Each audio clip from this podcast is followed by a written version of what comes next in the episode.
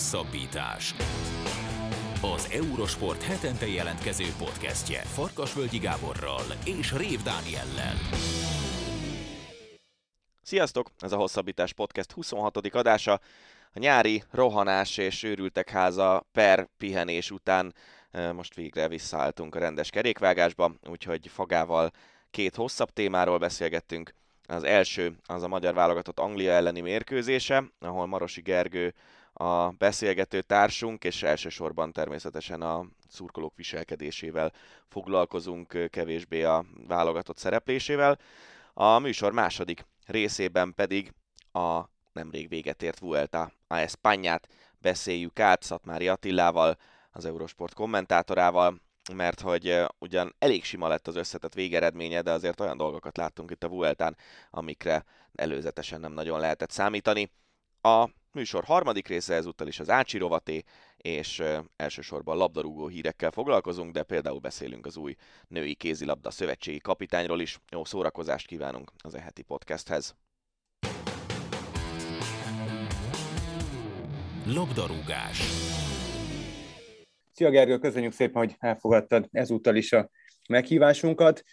Ez egy olyan mérkőzés volt igazából, szinte mindenhol ezt olvastam, ahol a szurkolók, a szakértők, mindenki nem feltétlenül a meccs végeredménye miatt érzett egy kicsit, hát szégyent talán, vagy legalábbis nem, nem érezte magát, vagy nem az eredmény miatt érezte magát feltétlenül furcsán de amikor ezt a mondatot befejezem, akkor inkább úgy kijavis, ki is javítom magam, hogy nem mindenki nyilatkozott a, a, a mérkőzéssel kapcsolatban. Te hogy értékelnéd ezt a meccset, és nem feltétlenül a 4 0 végeredményt?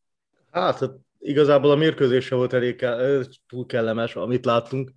Azzal párosulva, amit megláthattunk mondjuk a lelátón, megnyilvánulásokat, meg pláne kellemetlen volt, tehát az, az biztos maradhatott az emberben valami ilyen fajta, nem tudom, szekunder szégyen érzet, uh-huh. vagy valami ilyesmi, hogy ez most Nyilván mindenki látja az egyik legnagyobb focis tévés piacon. Mindenki látja, hogy mi történik a lelátón. Nem feltétlenül a legjobb dolog az, hogy go through Raheem Sterling, és bezúdul több száz, stb. pohár plusz emberek a lelátón érdekes gesztusokat tesznek, hát nyilván a Sky kamerái mondjuk megfogtak olyat, aki konkrétan majomhúlgással reagált, de az is igaz, hogy ha megnézzük azt a felvételt, akkor mondjuk a környéke meg nem.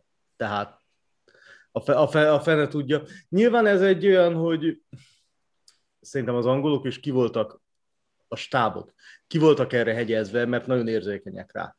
Ezt mondjuk a mérkőzés után interjúból is láthattuk, hogy mindenkinek rá, mindenkinél rákérdezték. De ha nem történt volna senki, akkor nem kérdeztek volna rá semmire. Ilyen szempontból. Tehát nem hiszem, hogy bárkinek jót tett volna az MLS-nek. Nem fog jót tenni, nyilván fegyelmi eljárás indul, nagyon valószínűtlen, hogy ezt a fegyelmi eljárást meg lehessen úszni, főleg úgy, hogy a Magyar Szövetség az nagyon sokszoros visszaesőnek számít a szurkoló viselkedése miatt.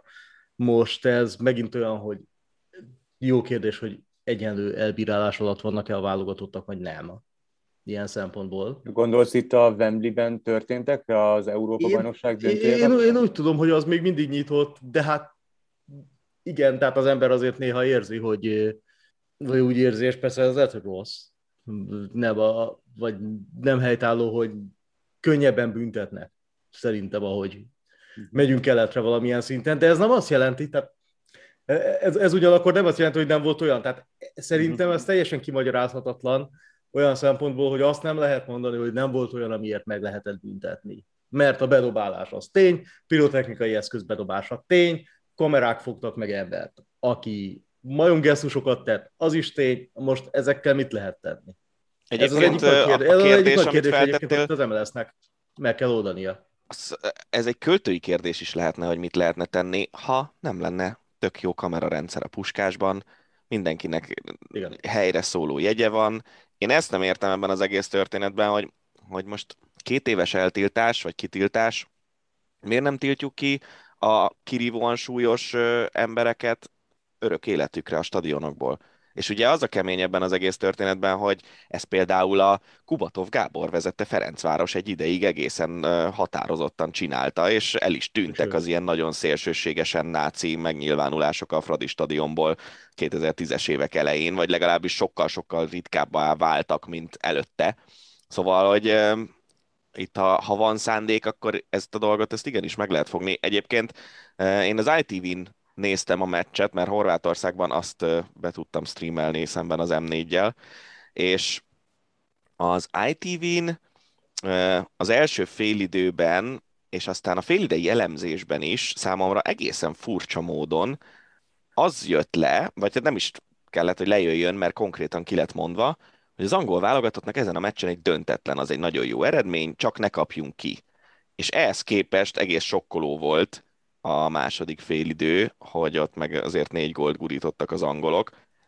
Neked, Gergő, erről mi a véleményed, hogy az angoloknak miért áll érdekében, vagy, a, vagy az ottani sajtóban, és itt gondolok akár a kommentátorra, a szakkommentátorra, a stúdió vendégekre, köztük Roy Keane is ott ült a stúdióban, aki azért egy elég nagy nevű focista volt. Mi, miért elégszenek meg egy nyilvánvalóan gyengébb képességű válogatott ellen egy döntetlennel, hogyha akár nyerhetnek is négy nóra? Hát ez lehet, hogy ilyen kincstári óvatosság, vagy nem tudom. Azért szerint, szerintem egyébként sok országban van egy ilyen ö, tartása az Európa-bajnokság utáni úgymond másnaposságtól. Uh-huh. Tehát az, az azért egy elég gyakori jelenség, hogy amikor egy csapat jól szerepel egy nagy tornán, mondjuk ez az angolok esetén még ha csalódottak is, hogy a döntőt elvesztették, kétségtelenül igaz, utána, utána azért az első sejtezők nem olyan sokkal később, azok döcögősen szoktak menni. Hát mondjuk nem ennyi messzire nézzük Magyarországot, de adott ahhoz képest, hogy nyáron meg mekkora tényleg népünnepét hozott az Európa-bajnokság, vagy nézzük meg az Európa-bajnok olaszokat, akik ugyan világrekord veretlenségi szériát hoztak össze, viszont mégsem nyerték meg egyik selejtezőjüket sem, az első kettőjükből. Szóval lehet, hogy, lehet, hogy ez benne volt, meg egyébként simán benne lehet még az is, hogy a magyar válogatottnak a úgymond azért kivívott valamennyi tekintét magának. Hogy azt mondják, hogy nem feltétlenül rossz az, hogyha Budapestről elmész egy ponttal, azért a játék képe alapján erősen alábecsülték magukat. Az, az angolok. Aztán jó kérdés, hogy kíváncsi lennék, hogy ma meglátjuk, hogy az angliai mérkőzés előtt mi lesz az, amit várnak, meg milyen felvezetéssel fogják ezt az egészet eladni tehát azért a mérkőzés után az ember a forgatta a szemét elég sok mindenre, többek között bizonyos angol sajtóban fölbukkant szalagcímekre is. Ami számomra nagyon érdekes volt, hogy a meccs után, itt még visszatérve a, a szigorú büntetésekre, az NBA-be például egy életre elmeszedik azt a szurkolót, aki, aki bármiféle atrocitást, akire bármiféle atrocitást lehet fogni, vagy aki, aki részt vesz bármiféle ilyen szurkolói rendmontásban. A, a, visszatérve a magyar angolra, nagyon érdekes volt, hogy a mérkőzés után mennyire higgadtan értékelt Gerett Southgate, hogy, hogy semmiféle fröcsögés nem volt benne, hogy semmiféle mutogatás nem volt benne. Lefújták a meccset rá 5 perce, nem tudom, riporterek egész hada megsora, meg, ö, sorakozt, megsorozta, ott álltak, az óra alá dugták az összes létező mikrofont, amit fel lehet leállni, és, és mérhetetlenül higgadtan beszélt a mérkőzésről, nem elmondva mindennek a, a, a házigazdákat, semmiféle negatív jelzőt nem használt, és ezzel szemben például a politikusaink közül azért jó páran pont az ellenkezőjét bizonyították, és semmiféle mértékletességet nem tartottak, ami számomra furcsa, és itt Dani mondta, hogy, hogy, hogy feltette egy kérdést, egy másik kérdést tennék fel, hogy mi a célja a, akár a politikai vezetésnek, akár azoknak, akik ezt a retorikát használják, a szőnyeg alá söpréssel.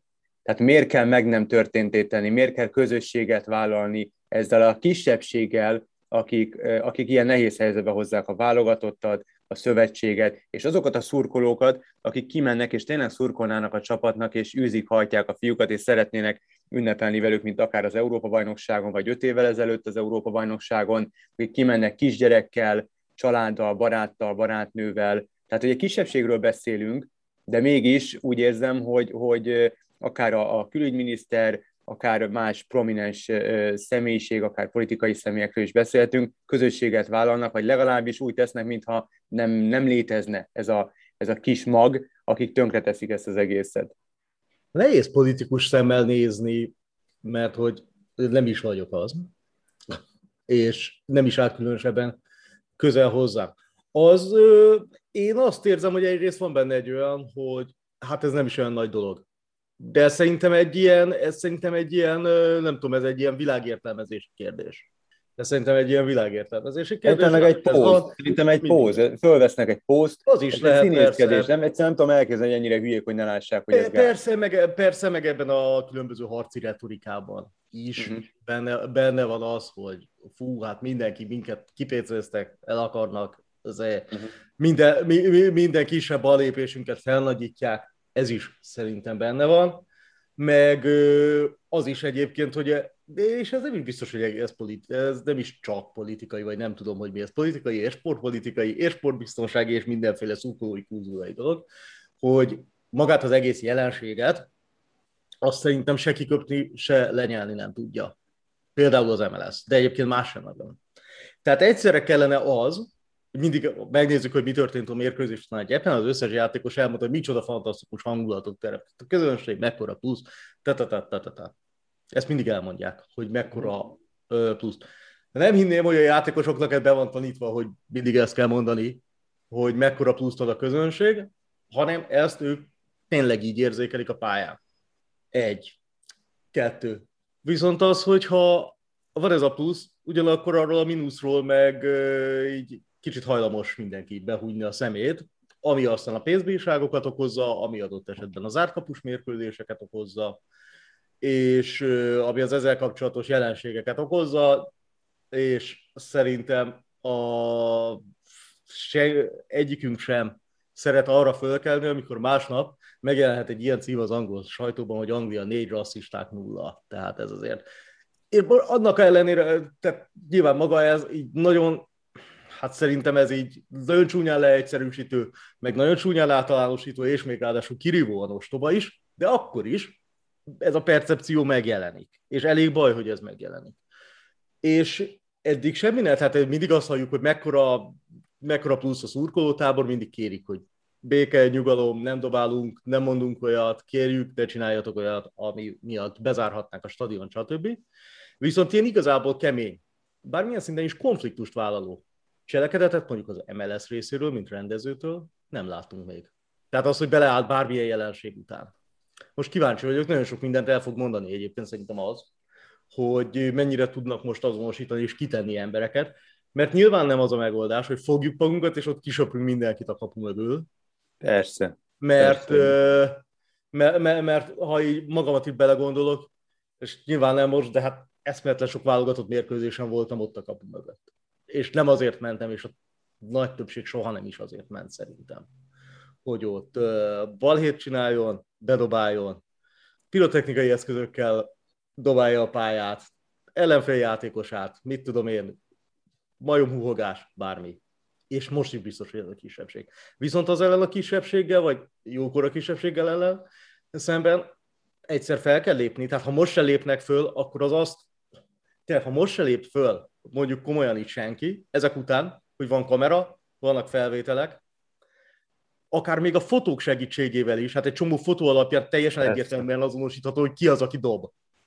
Például a pályára. Ha ezek után nem lesznek kitiltások, akkor nem tudom, akkor, akkor, akkor arra csak azt lehet mondani, hogy ebben az esetben ez egy ilyen, hát nem tudom, ez a tiltott tűrt támogatottból minimum tűrt. Igen és egész egyértelműen, nem, és egész egyértelműen nem tiltott, akkor ez benne van, akkor ez itt megengedhető, akkor oké, okay, csak akkor előbb-utóbb tényleg eljutunk odáig, hogy vagy egy teljes selejtező sorozatban nem fogják megnyitni a kapukat, ami azért a foci halála valamilyen szempontból, tehát tényleg van, tehát van foci néző nélkül, de hát nem olyan. Azt hagyján, de azért ez egy eléggé nagy luxus elkölteni mondjuk 190 milliárd forintot egy stadionra, hogy aztán két éven keresztül Igen, ne legyen hát benne senki. Csak maga, maga a jegybevétel, meg a jegybevétel, meg a catering bevétel kiesése az mondjuk elég kemény. Persze. Az ebben, az ebben érintett cégeknek.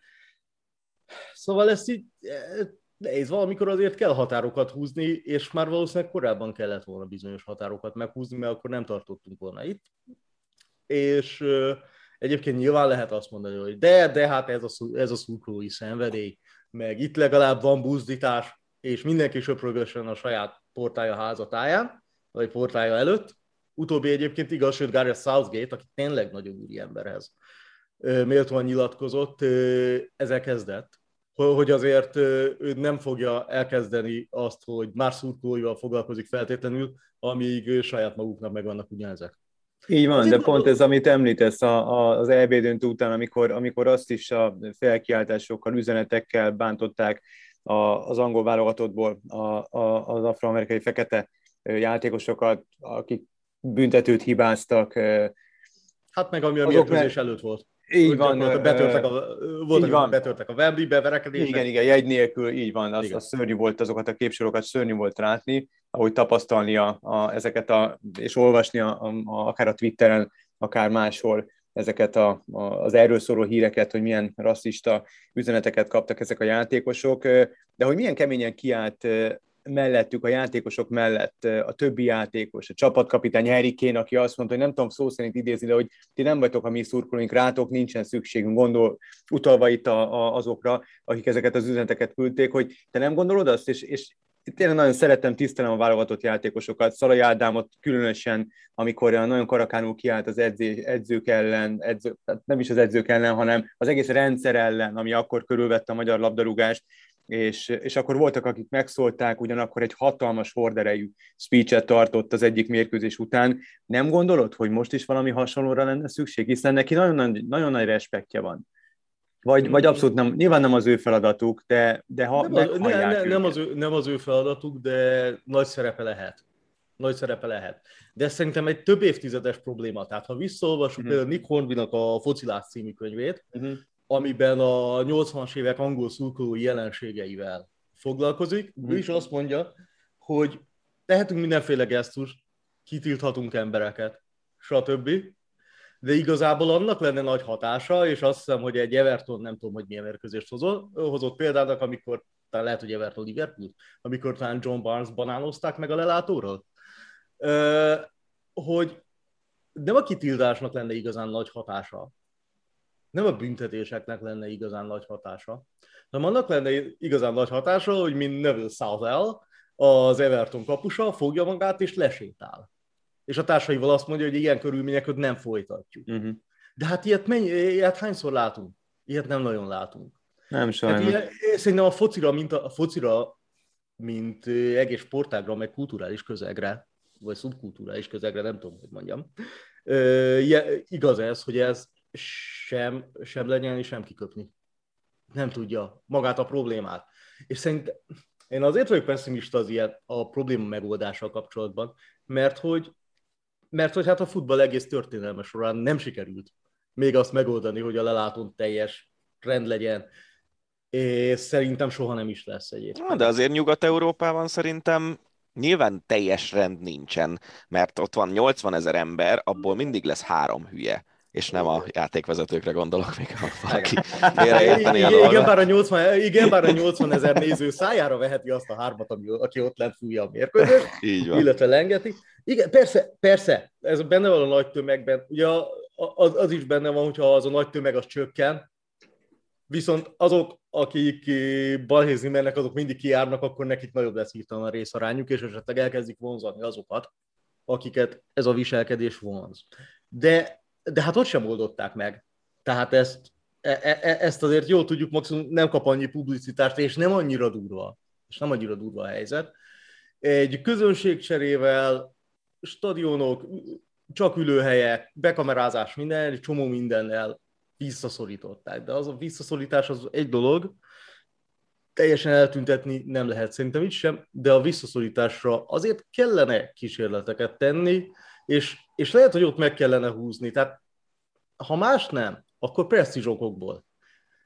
Nem hiszem, hogy bárkinek a Magyar Labdarúgó Szövetségben kellemes lenne, hogyha ez a percepció alapulna ki, mind Magyarországról, mind a magyar szurkolókról, hogy ez van.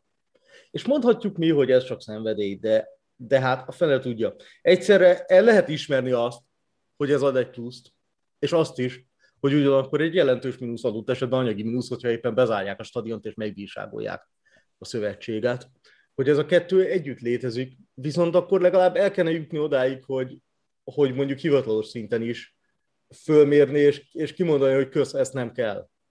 Ezt nem szeretnénk látni. Ennek ez a köve, ezt csinálod, ennek ez a következménye. Ebből még vajmi keveset láttunk szerintem. Egyébként tényleg magyar pályán pont a Ferencváros lehet mondani, ami, ahol viszont ilyen szempontból pozitív elmozdulás volt. Igen, más ahol kérdés, hogy utána azért néhány évvel később visszatért ez a réteg, és más kérdés, hogy, hogy az biztos, hogy kulturáltabban viselkedve tértek vissza, mint ahogy távoztak. Igen, de hát szerintem e, e, ez megint olyan, hogy a, ez szerintem maga az ultrakultúrában is benne van, hogy ezt nagyon nehéz azért itt kontroll alá szorítani.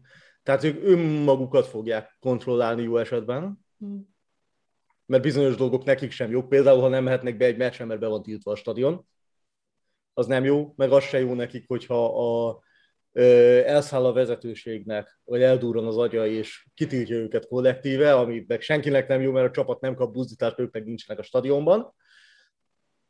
De, de ugyanakkor ez tényleg valamilyen következetesség kellene, hogy teljesen világosan megmutatni, hogy igen, dobálunk válogatott meccsen be, és ezért büntetés.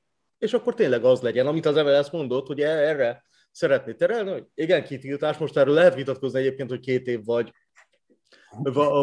vagy végleges, de én tényleg azt mondom, hogy ha nem tudom, hogyha csak úgy bedobál valamit random, akkor tőlem lehet két év, de mondjuk a egyetem rasszista gesztus, meg pirotechnika bedobálása a pályára, az mondjuk simán lehetne végleges is. Ez az Szerintem is. Egyébként, egy, ha, ha belegondoltok, most ez tök érdekes, amikor ö, láttam a sörös poharakat, akkor az ugrott be, hogy az EB-n is egy csomószor bedobáltak sörös poharakat gólöröm Igen. közben is. És nyilván most itt más az, hogy a Sterling féle gólnál bedobálják a poharaikat, a Kane féle gólnál meg nem. Ebből Ott ki lehet látni. Azért néhány, de azért jelentős Igen. különbség volt. Igen, Mondhatjuk de... azt, hogy aki már, akinél volt pohár, az már előtte az első alkalommal. Bizonyára ez volt. Szóval nyilván ebbe nem nehéz belelátni a rasszizmus problémáját, viszont azért a, a, a sörös pohár dobálás az, az szerintem más kategória még, mint a, mint a majomhuhogás, meg, a, hát, meg az egyéb a, dolgok. Ugye a sörös pohár dobálása ellen maximum a háló megoldás, mert föltesznek egy hálót, aztán köszönöm, az persze a látás rontja. De igen, hát ezt az eb pont láttuk, sőt, ugye az EB-nél ráadásul az, én pont a francia tábor fölött voltam, tehát ott a magyar játékosok ugyanúgy kaptak. Arra emlékszem, hogy Gulácsiékat kőkeményen megdobálták egy, egy jelenetnél, amikor már nem tudom, ott volt valami összehörrenés, vagy ápolás, vagy nem tudom, hogy mi, akkor sok minden berepült azért. A gólnál is sok minden berepült, meg lefelé is a franciákra. Tehát ez, ez, a, e, e, ez azért olyan, amire azt mondom, hogy ezt ne, ezen nehéz bármit csinálni. Egyes elszigetelt bekiabálásokkal nehéz bármit csinálni, de hát de az azonosítás, azonosítás, kitiltás, megmutatni, hogy nem csinálhatsz meg semmi, bármit, következmény nélkül a válogatott pályán, a Puskás arénában, ennek azért talán lenne valamilyen hatása. És ebbe a játékosok is egyébként tényleg beszállhatnak, hogy azt mondják, hogy nem csak az, hogy kérlek ne, hanem erre nincsen szükség. Ezt azért ők is elmondhatják. Igen, Ezt főleg azok, akik tényleg azért nálunk egy fokkal előre mutatóbb futballkultúrákban keresik a kenyerüket. Azt hiszem, hogy az ő csendjük az, az az, ami talán a leginkább fájó. Gergő, nagyon szépen köszönjük a beszélgetést. Köszönöm szépen én is. Kerékpár. És ahogy ígértük a műsor második felében kerékpárra váltunk, és kollégánkkal Szatmári Attilával értékeljük ki a vasárnap befejeződött a spanyol kerékpáros körversenyt. Attilám, hogy értékeled ezt a három hetes versenyt? Mi volt a legemlékezetesebb pillanat számodra? Köszönöm én is a hallgatókat. Hát úgy értékelném, ahogy, ahogy a, az angol kollégák is értékelték, akik azért 1983 óta mindegyiket követték, és van egy, egy nagyobb összehasonlítási alapjuk, mint mondjuk nekem, akinek ez volt a harmadik vueltája. Szóval ők azt mondták, hogy valószínűleg ez volt minden idők legizgalmasabb vueltája, amit láthattunk a tévéképernyőn, és azért az elmúlt 40 évben ez nagyjából így volt, és úgy is fogalmazhatom, hogy annak ellenére, hogy, hogy az első a második között, tehát Roglic és között több mint négy és fél perc volt a különbség, tehát nem feltétlenül az izgalmak, az összetett izgalmak miatt lehet ezt állítani, hanem egész egyszerűen amiatt, mert olyan bátorságot láttunk, és olyan támadó kedvet, amelyet talán legjobban azt szimbolizál, ami a, a Kovadongás szakaszon történt, hogy tényleg elment két összetett esélyes 61 kilométerrel a vége előtt, amire azért ritkán van példa, és lejátszották egymás között ott gyakorlatilag, hogy ki a jobb, ki az erősebb. már ez önmagában fantasztikus volt. De számomra a legemlékezetesebb pillanat az azért sokkal inkább Magnus Kort Nielsenhez kötődik, mert én olyat még nem nagyon láttam, amit ő művelt itt ezen a Vueltán. Azt szokták mondani, hogy ilyen foci hasonlat hogy ilyen klasszikus mesterhármasként lehet ezt megfogalmazni, amit ő csinált.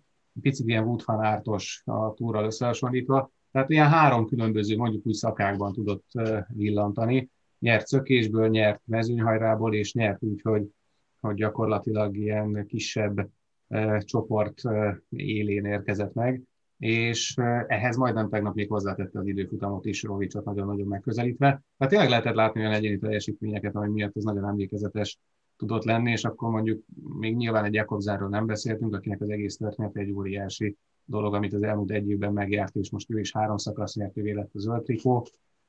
Úgyhogy sok minden tényleg nagyon élménydús volt, de leginkább úgy tudom megközelíteni, hogy azért amikor ilyen négy-öt órákat kell egyfolytában közvetíteni, az nekem nagyon nehézkes tud lenni, már abból a szempontból is, hogy egy helyben nem nagyon tudok ülni 4-5 órát, de itt tényleg voltak olyan 4-5 órák, amelyek csak úgy elillantak azért, mert izgalom volt mögötte, és, és élmény volt végignézni. Általában a Vuelta mindig arról szól, hogy de nagyon kevesen készülnek a mezőnyből konkrétan a Vueltára egész évben. Most, ha jól tudom, akkor Edem Yates volt talán az egyetlen, aki, akinek ez volt a fő három hetese az esélyesek közül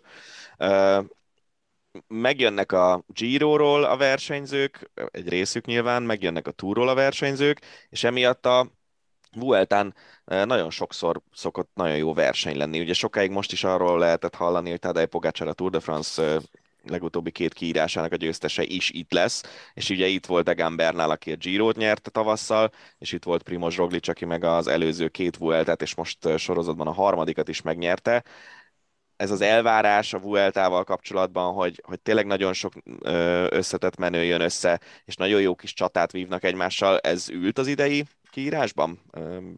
Elmondható ez az, a 2021-es Vueltáról, hogy tényleg nagyon jó kis versenyt láttunk az összetettért? Hát azt gondolom, hogy hogy folyamatosan volt benne egy olyan elem, amire nem számíthattunk. Ez talán leginkább az érzékelteti, hogy a, a Vuelta újonc Vanti csapat, gyakorlatilag kilenc napon keresztül az összetett első helyét birtokolhatta két versenyzővel. De ez nyilván annak a taktikázásnak köszönhető, hogy, hogy leadtak a piros trikót a Roglic és a Jumbo, de ettől függetlenül nyilván ez egy olyan csavar volt a történetben, amelyre nem nagyon számíthattunk. De összességében nyilván ez a négy és fél perc is jelzi, hogy az a fajta nagy csata összetetben nem volt meg, amire számítani lehetett. Ugye előzetesen egy Bernard Roglic párharcra építették föl ezt a versenyt, úgy tűnt, hogy ők ketten küzdhetnek majd egymással, de, de pillanatokon belül pár szakasz, komolyabb szakasz után kiderült, hogy Bernál nincs olyan formában, talán a Covid fertőzés miatt is, ami, ami őt igazából esélyessé tehetné. Roglic kimagaslott nagyon messze ebből a mezőnyből. Az, amit pedig mondtál, hogy igen, gyakorlatilag Jécnek lett volna ez egy nagyon fontos versenye, és talán még Bárdét lehetett volna ide sorolni, és, és ide is zárul a sor, akik, akiknek ez egy főverseny lehetett volna ebben az évben. Nem, én azt gondolom, hogy ilyen szempontból nem, és azért furcsa kimondani azt, hogy az egyik legizgalmasabb volt, hogy közben összetetben torony magasan Roglic volt az első számú versenyző, de mindent megpróbáltak vele szemben, és pont ez, hogy, hogy nem volt már nagyon veszteni valója gyakorlatilag egy héttel a vége előtt egy Bernálnak, hozta ki azt, hogy ő elindult, elment és, és megpróbált mindent, vagy az utolsó előtti szakaszon is nagyjából az Ineosztól és a Bahreintől is ugyanezt láttuk, hogy ők is mentek és, és olyan versenyt csináltak összetetben. Nem az első, hanem inkább a második, harmadik helyért a dobogóért, amit azért ritkán látunk. De igen, az a Vueltának azt gondolom egyfajta varázsa, hogy úgy érkeznek a nagy esélyesek, Roglic is úgy érkezett, hogy eredetileg ugye egy Sepp Kusz lett volna az első számú embere a Jumbónak, csak hát Roglicnak úgy sikerült a túra, hogy sikerült, és beugrott, és lassan úgy tűnik, hogy ez lesz az a verseny, ami leginkább szívéhez közel áll. Hm. Az tetten élhető, vagy, vagy nincs is értelme ilyenről beszélni, hogy miután ez a harmadik kör a, az idényben, az utolsó is egyben, ezért egy picit ilyen mostoha gyerek, vagy ha nem is mostoha gyerek, de nincs olyan szinten, mint a, mint a másik kettő, vagy, vagy abszolút legalább annyira rangos, mint az olasz vagy, vagy a túr? Érdekes kérdés, mert éppen német Szori volt benne tegnap a stúdióban szakértőként, és mondjuk nem reprezentatív a minta, amit elénk tárt, hogy ugye jönnek az üzletébe, a kerékpárüzletbe kerékpár szeretők, és akkor beszélgetnek erről a témáról. Hm. És azt mondta, hogy egyre inkább azt érzi, hogy, hogy a Vuelta az egyik legszeretettebbé kezd válni, pont az izgalma meg a kiszámíthatatlansága miatt a szurkolók körében, pedig 20 évvel ezelőtt ez gyakorlatilag egy spanyol házi verseny volt, készített az egyik spanyol újság egy összehasonlítást, hogy akkor ugye a top 20-ban 15 spanyol végzett, elképzelhetetlen volt az, ami most megtörtént, hogy egy spanyol sem nyer szakaszt az egész Vueltán, nemzetközi esedett nagyon, tehát tényleg, tényleg fölnőtt azt gondolom a Giro és a Tour szintjére már, ha az, azt nézzük, hogy, hogy milyen típusú, meg milyen versenyzők szerepelnek rajta.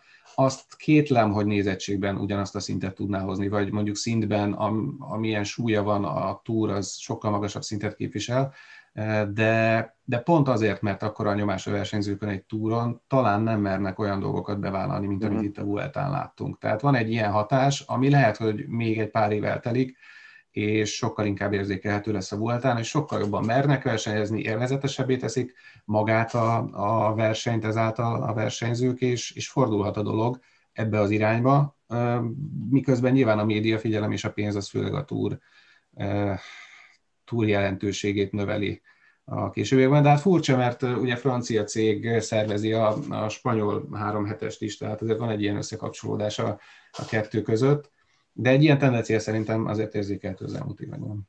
Mesélj egy kicsit az idei útvonalról, ami hát ilyen katolikus központúnak mondható, hiszen egy katedrálisból indult konkrétan a verseny egy időfutammal Burgosban, és Santiago de Compostelában a Szent Jakab Zarándok út utolsó állomásán volt a befutó közben is. Erre próbálták meg felhúzni ezt az útvonalat? Mert azt ugye tudjuk, hogy egy ilyen útvonal tervezés az mindig sportszakmai szempontokat is figyelembe vesz, meg turisztikai és egyéb szempontokat is figyelembe vesz. Igen, maximálisan azt gondolom, hogy ez a vallási háttér ez meg volt végig a három hét során, és azt gondolom, hogy nagyon, nagyon szép keretet adott neki ez a két katedrális.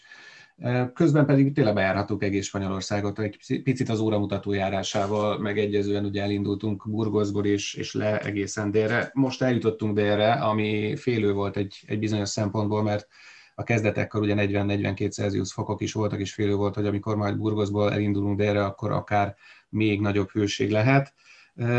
Ha pedig olyan szempontból nézzük, hogy hogyan építették fel a szervezők ezt a három hetet, akkor azt gondolom, hogy tökéletes választás volt, hiszen most nem úgy, mint tavaly, nem tudom mennyire emlékszel, Dani, ott az első héten már olyan két-három szakasz volt, ami gyakorlatilag az összetett szempontjából óriási különbségeket hozott létre.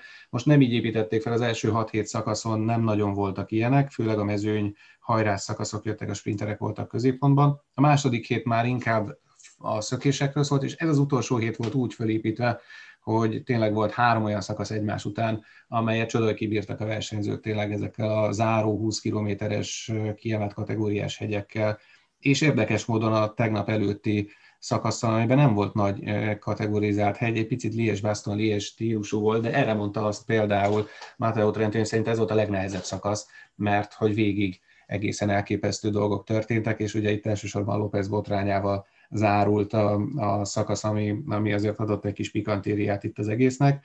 Ezt szóval kifejtenéd gondolom, egy kicsit bővebben? Bocsánat, hogy közben szólok, mert szerintem ez az egyik legérdekesebb része ennek a Vueltának, hogy, hogy igazából olyan nagyon nem is látszódott, hogy mi történt. Azt lehetett tudni, hogy López először leszakad egy csoport tagjaként, aztán nagyon sok hátrányt szed össze, és aztán egyszer csak beült a kocsiba. Igen, így történt, próbálták hogy győzködni, állítólag 10 percen keresztül ott beszélt telefonon a kocsiban valakivel, és aztán újra ráült a kerékpára, aztán mégis úgy döntött, hogy elengedi. Ugye az is egy fontos háttér, hogy az összetett harmadik helyén kezdte el ezt a szakaszt, és, és egész egyszerűen egy támadásra nem tudott megfelelően reagálni, és leszakadt arról a csoporttól, ahol minden riválisa ott volt, és nem tudott egész egyszerűen közelíteni, mert láthatóan senki nem segített neki, és egy idő után ő sem nagyon próbált már menni ez azt jelentette volna a végén, hogy Bernához hasonlóan a hatodik, hetedik helyre esik vissza összetetben. Tehát ettől függetlenül egy top 10-es helyezés, helyezést el tudott volna érni. De ő elengedte ezt az egészet, és nyilván ez rengeteg kérdést fölvet, leginkább azt, hogy mennyire tisztelte a csapatát és a csapattársait azzal, hogy gyakorlatilag három hétig dolgoztak érte, és ő eldobta ezt a lehetőséget, hogy ott legyen a top 10-ben. De azóta azért már ülepednek a dolgok, és noha López bocsánatot kért, olyan háttérinformációk jelentek meg, amelyet López oldaláról megerősített néhány szereplő, de a Movistar oldaláról kevésbé. Állítólag nem engedték, hogy ő támadjon, vagy hogy megpróbáljon fölzárkózni ahhoz a csoporthoz, ahol ott volt a csapattárs Erik Mász és számára valószínűleg itt vált nyilvánvalóvá az, hogy nem ő az első számú emberek, vagy nem kezelik azon a szinten, mint a másik összetett embert Erik Mászt, és valószínűleg ez volt az utolsó csepp a pohárban. A korábbi edzője, Apósa azt mondta, hogy szerinte ő jobb formában volt itt végig, mint Mász, de Mászt, mint spanyolt a csapat előnyben részesítette, és általában Lópeznek kellett fedeznie mögötte azokat a támadásokat, amik veszélyesek lehettek volna. Úgyhogy nagyjából ennyit tudunk hivatalosan. Nyilván föltették a kérdést is, hogy most, hogy aláírt egy plusz két éves szerződést épp a Vuelta előtt, ezt kitölti-e, vagy nem tölti ki, vagy mi lesz pontosan. E, megmondom őszintén, már hiányzott egy ilyen movisztáros történet erről a Vueltáról, mert ugye az elmúlt években rendszeresen volt, itt ezek elmaradtak, ugye a Valverde bukása volt egy olyan, olyan esemény, amely ezért szerencsésre, így utólag azt gondolom szerencsésen végződött, de hát itt a végén ha egy kicsit pikírt akarok lenni, akkor minden depótoltak itt az utolsó előtti szakaszon, mert ez tényleg egészen elképesztő történet volt, amit itt López összehozott.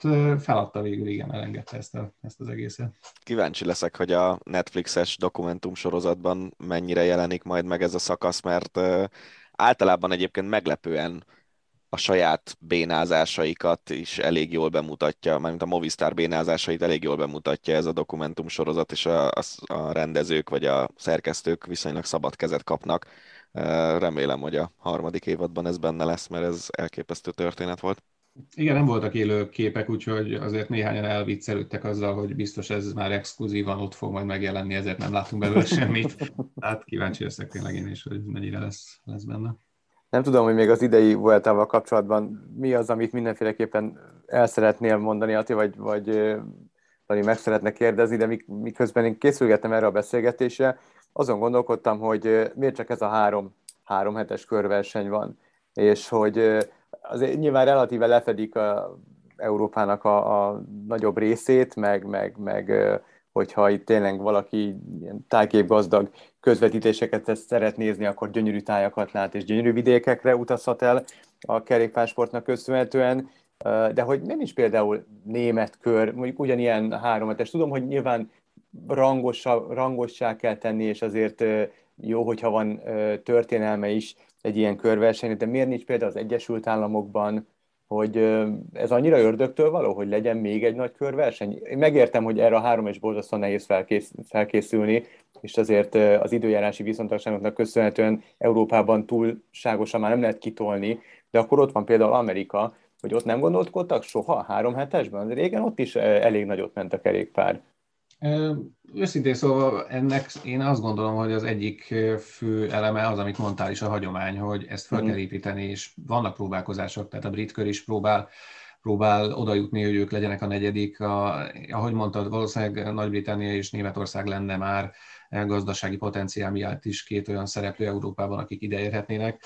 Szerintem az, hogy nem Európa, nagyon kevés olyan verseny van, ami nem Európában rendeződne, ugye, és a World Tour része, Ausztrália és Kanada az a két helyszín, ahol, ahol vannak, de ott a logisztikai problémák azért rendre Aha. közbelépnek, hiszen a versenyzőknek azért egy jelentős hányad európai versenyző, most nem tudom a pontos számot, de szerintem azért a 50% fölött van az európai versenyzők száma. Ettől függetlenül ez, ez működhetne, csak hát a hagyományok azok, azok döntően közre játszanak, és azért a spanyol, francia, olasz hármas már a versenyzők szempontjából is, hogy hol voltak igazából meghatározó versenyzők az elmúlt évtizedekben, vagy főleg még a kezdetekkor azt gondolom, hogy ez a három eh, helyszín az, amely ilyen szempontból meghatározó volt. De hát Dani, lehet, hogy neked is van egy olyan szempontod ezzel kapcsolatban, amit hozzá tudsz tenni, de azt tudom, hogy folyamatos, folyamatos egyébként a próbálkozás, hogy, hogy eh, az egyhetes versenyeket egy kicsit, kicsit próbálják ilyen szempontból bővíteni és, és, eh, és oda jutni ezek mellé de nem tudom egyébként, hogy ennek van-e realitása az elkövetkező, elkövetkező időszakban. Azt tudom, hogy egy naposoknál Strada Bianchi például tudott akkor át az elmúlt években fejlődni, hogy a momentumok sorába léphetne, hogyha, hogyha lehetne ilyet mondani, mert az, annak a népszerűsége a versenyző körében is hihetetlenül magas, és tud valami olyan kuriózumni, amit a többi nem. De három hetesnél azért vannak két ajai. Egyrészt szerintem alapvetően ugye naptár probléma is a dolog, tehát nem nagyon férne bele Március az, ahol még azt mondom, hogy reálisan be lehetne rakni egy, egy három hetes versenyt, de a március az mindig ezekről a, az egyhetesekről, illetve az egynaposokról szól. Tehát a, ott a mezőny fele készül a, a belgiumi egynaposokra, és most ide sorolnám a Rubét is, mert versenytípus szempontjából az abszolút a belga versenyekre hajaz.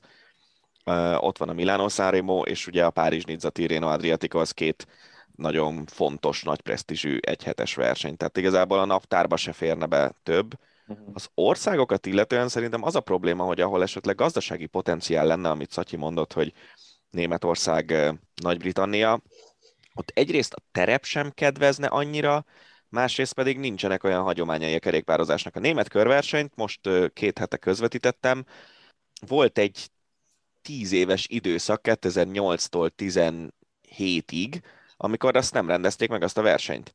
Mert hogy ugye a sorban kiderültek a, a doping esetek a 2000-es évek elejéről, 90-es évek végéről, a német közszolgálati tévé levette a műsoráról a kerékpár versenyeket, és, és ezek után annyira nem volt érdeklődés igazából, amikor már pár top német versenyző is, mint Jan Ulrich bevallotta, hogy dopingolt, hogy a Tour de France se közvetítették, és nem volt német körverseny se. A brit kör is olyan, hogy nagy-Britanniában szerintem a terep az nem igazán alkalmas arra, hogy három hetest rendezzél, még hogyha az ország mérete talán alkalmassá is tenné. Szerintem tényleg ezek az országok, Spanyolország, Franciaország és Olaszország az a három hely, ahol tudsz elég nagy távokat megtenni, elég nagy területet bejárni az országon belül egy kerékpárversennyel, úgy, hogy mindeközben van szakasz a hegyi menőknek, van szakasz a sprintereknek, van szakasz az átmeneti versenyzőknek, van szakasz a szökevényeknek, mindenkinek van szakasz. A, az Egyesült Államok kérdés az egy nagyon-nagyon érdekes kérdés, mert a kerékpársport szerintem már egy jó pár évtizede próbálkozik azzal, hogy az amerikai piacot valamilyen szinten megpróbálja azért becsatornázni, és hát például ott a Specialized, ami az egyik legjobb kerékpármárka, vagy legnagyobb nevű, és ott van Kaliforniában a központjuk, minden évben a kaliforniai körversenyek volt szakasza, ami ott ért véget a Specialized központ mellett, és valamiért mégsem sikerül, nem tudom, hogy ti tudjátok-e, de hiszem a 80-as évek végén, 90-es évek elején maga Donald Trump is, amikor Greg LeMond megnyerte a Tour de France-t kétszer, akkor Donald Trump egy Tour de Trumpot hozott létre, és volt egy, e, egy darab verseny, amit megrendeztek ezen a néven, és aztán azt hiszem átvették, nem is tudom már melyik, melyik nagy cég, DuPont nevű cég vette át, ami ugye a NASCAR-ból lehet ismerős Aha, talán a sportban. Szóval, hogy Amerikában tényleg régóta próbálkoznak, de egyrészt ugye, hát, ha lett volna időszak, amikor ez működhetett volna, azt szerintem az Armstrong korszak Armstrong volt, amikor igen. azért ő egy nagyon népszerű és abszolút az amerikai sportkörök fölső top-top szintjén mozgó sportoló volt, és hát csak ugye az a, az a Luffy az kipukkant egy idő után, és, és onnantól kezdve most tényleg a kaliforniai körverseny volt sokáig, de azt is már tavaly se rendezték meg, és azon gondolom, 19-ben volt-e még, de akkor azt hiszem, hogy még volt. De hogy a kaliforniai kört nem is a Covid miatt vették ki a naptárból, hanem a szervezők már előre, Covid előtt jelezték, hogy ők nem tudnak 2020-ban kaliforniai kört szervezni. Úgyhogy ezek, ezek az okok szerintem, hogy, hogy ahol lenne pénz, ott nincs hagyomány, meg nincs megfelelő terep, meg a naptárba se fér be. Hmm. És ha mondjuk szabad kezet kapnátok, és minden úgy alakulna, hogy meg lehet csinálni egy ilyet, tehát naptárba is lenne hely, stb. stb., akkor szívetek szerint hol rendeznétek három hetest? Hát, megmondom őszintén, engem elgondolkodtat ez az amerikai dolog. Nyilván a, azért ad egyfajta hangulatot, azt nem autópályán kell órákon keresztül tekerni, és azért az Egyesült Államokban nem tudom, ez mennyire megvalósítható uh, hosszabb távon, de hát ott azért nyilvánvalóan megvannak azok a terepviszonyok, és megvan az a gazdasági potenciál, ami, ami ezt lehetővé tenné. Uh-huh. Úgyhogy én azt mondanám, hogy ebben, ebben tényleg van, van ötlet meg elképzelés. Én egy, egy svájci-osztrák-német három hetes tudnék még Hú, elképzelni. ez tényleg jól hangzik, az nagyon Ilyen német, német nyelvterületű három hetest ott lehetne jó versenyt csinálni. És a vidékeket járnána be, te jó ég. Hát igen. Egy témára térnék még vissza a Vueltára, még egy pár percünk van. Fábio Jakobsenra, mert egy fél szóval már említetted a hősök felsorolásakor, de azért ő tényleg konkrétan a halál széléről került oda egy évvel később, hogy, hogy megnyerte a pontversenyt a Vueltán, és három szakasz győzelmet szerzett az ő történetét. Elmesélnéd röviden?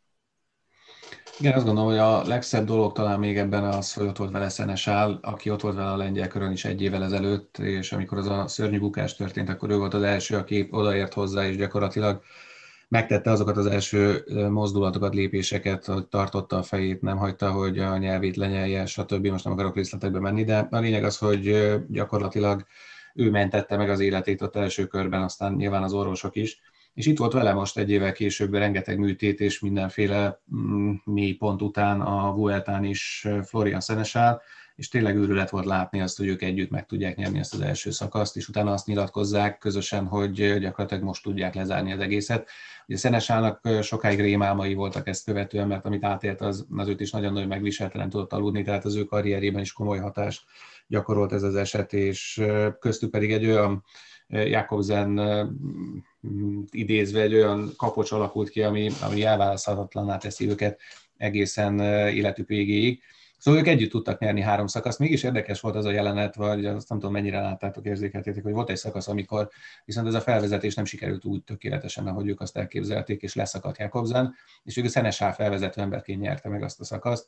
Viszont utána ott volt a Vuelta kamerája, és azt be is játszották nekünk, hogy mi történt akkor, amikor, amikor ők találkoztak a szakaszt követően, és bizony számon kérte Jakobsen Szenesálon, hogy te akkor nem vagy egy normális felvezető ember, hogyha nem figyelsz hátra, és nem, nem látod azt, hogy én leszakadok és csak ezután, miután számon kérte a dolgot, gratulált neki egyáltalán, ami azért jelezte, hogy ő tényleg egy egészen agilis és elképesztő sportoló, és az adrenalin hevében elfelejtkezik minden másról, arról, hogy esetleg megérdemelte a szakaszgyőzelmet az a társ, aki, aki a barátja is.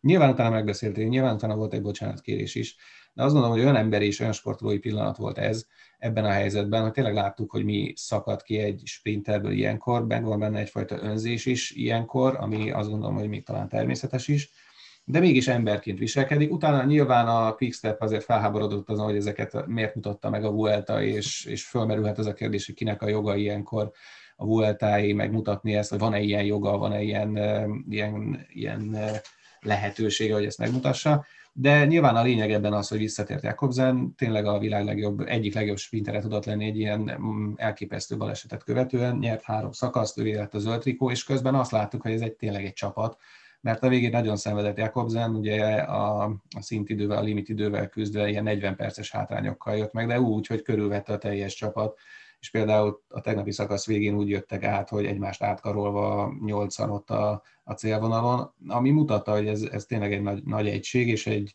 egy szerethető csapat, amely, amely azt gondolom, hogy minden más például Fábio Áróval kapcsolatban is, aki befejezte a karrierét, elmondható, hogy ő egy olyan csapatban fejezte be a karrierét, ami egy családias és, és egy odafigyelő csapat. De azt gondolom, hogy ott jönnek igazából az eredmények, ahol ez megvan, és nem feltétlenül a nyomás dominál a sportolókon. Úgyhogy nekem például a Quickstep, amelyről, meg a főnökéről azért vegyes kép alakult ki, azt gondolom sokakban az elmúlt években, egy nagyon nagyot lépett előre látva ezeket a jeleneteket, mert tényleg látszik, hogy ők, ők egymásért képesek küzdeni, és egy igazi igazi csapatként tudnak tevékenykedni. Úgyhogy nagyjából tényleg nagyon pozitív volt, és ilyen történetekkel volt el ez a Vuelta, mint ez a Jakobsen dolog, és lehetne sorolni tényleg Valverdével, lehetne a Vantival, Eikinggel, Táraméval, olyan, olyan embereket ismerhettünk meg, olyan sportolókat, akik talán háttérben voltak nagyon sokáig, de lehetne a, a 70-80 kilométeres szökéseket, Majkát vagy Kárúzót is említeni, akik így tudtak szakaszt nyerni, szóval nagyon sok érdekes történet jött itt elő ebben a három hétben. Ácsi hét legérdekesebb hírei. Az olimpiai őrület és a különböző kényszerszünetek, meg a, a programunk sűrűsége miatt... Egy Nevezzük az... nevén nyaralások. Igen, elmaradtak, a, elmaradtak az ácsi felvételek, de most visszatérünk erősebben, mint valaha. Úgyhogy hát, bele is vágunk. Amilyen számokat látok itt a papíron, tényleg erősebben, mint valaha. Ja, ja. No, Hát a legfontosabb véleményem szerint, hogy véget ért a paralimpia, és a magyar csapat 7 arany, 5 ezüst és 4 bronzéremmel fejezte be a tókiói szereplését, és óriási gratuláció mindenkinek. aki, aki ott volt, aki pontot szerzett, aki, aki érmet szerzett, aki beletette a munkát, aki képviselte Magyarországot. Köszönjük szépen mindenkinek! Nekem, nem tudom, meséltem-e már a podcastben, de az egyik kedvenc közvetítési élményem volt az, amikor téli paralimpiáról Alpesisit közvetítettem 2010-ben, és vak, illetve gyengén látó alpesi sízők versenyeit közvetítettem, és az hihetetlen, hogy ők milyen szinten síelnek, úgyhogy a látás az, a, az talán a legfontosabb érzékelésed síelés közben. Szóval ez számomra a paralimpikonok nagyon nagy hősök, még ha nyilván tudjuk is, hogy azért mennek ügyeskedések ott is, hogy ki milyen kategóriába tudja magát besoroltatni a, az orvosá, orvosaival, de, de tényleg nekem nagyon nagy hősök a paralimpikonok. Igen, és pont ma reggel olvastam egy, egy bejegyzést Pásztori Dóri Facebook oldalán, egy kollégánk az Eurosporton, csak most már egy ideje kinél Londonban, a családjával, és végig a paralimpia minden egyes napján nagyon érdekes beszámolókat írogatott és tett ki a Facebook oldalára, és természetesen azért volt abban óriási szurkolás, volt abban szakértelem, minden, nagyon jó volt olvasgatni, és ma lezárásként annyit írt egy, egy, hosszabb üzenetben, vagy hosszabb bejegyzésben, ami, ami nagyon igaz, hogy reméli, hogy az elkövetkezendő napok majd arról szólnak, hogy a magyar sajtó ugyanúgy kvázi felkapja ezeket a hősöket, mint a, az épp csapatnak a, a hőseit, és szépen lassan napról napra bemutatgatják azokat a sportolókat, akik ezeket a határtalan sikereket ö, okozták, és, ö, és ö, akik ö, öregbítették Magyarország hírnevét, úgyhogy remélhetőleg így lesz. Igen, megpróbálunk mi is ebben részt venni szerintem, mert tényleg ők megérdemlik a figyelmet, és sokkal kevesebbet kapnak belőle, mint a, az épp olimpikonok. Így van.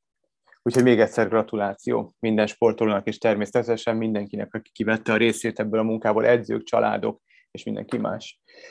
No, és akkor hát a számokat mondtad itt az elején, akkor rögtön egy óriási szám. Fél milliárd euró, ennyibe került a PSG-nek Neymar fizetéssel mindennel együtt az elmondó hozta nyilvánosságra tegnap, és ugye most írt alá nemrég Neymar egy új szerződést, szintén nem fillérekért.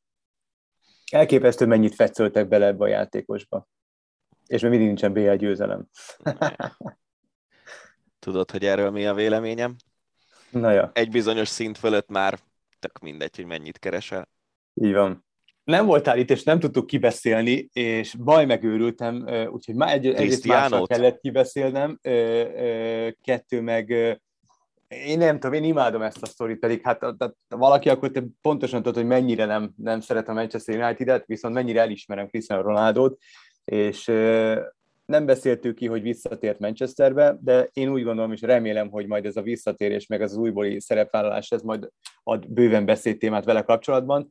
A legújabb az, hogy vasárnap estére megtérülhet, vagy megtérült a vételára a mezaladásokból. Az érkezéséről szóló bejelentést követő 12 órában 32,5 millió font értékben adtak el Ronaldo ezt, aki amúgy megkapta Cavani-tól a hetest.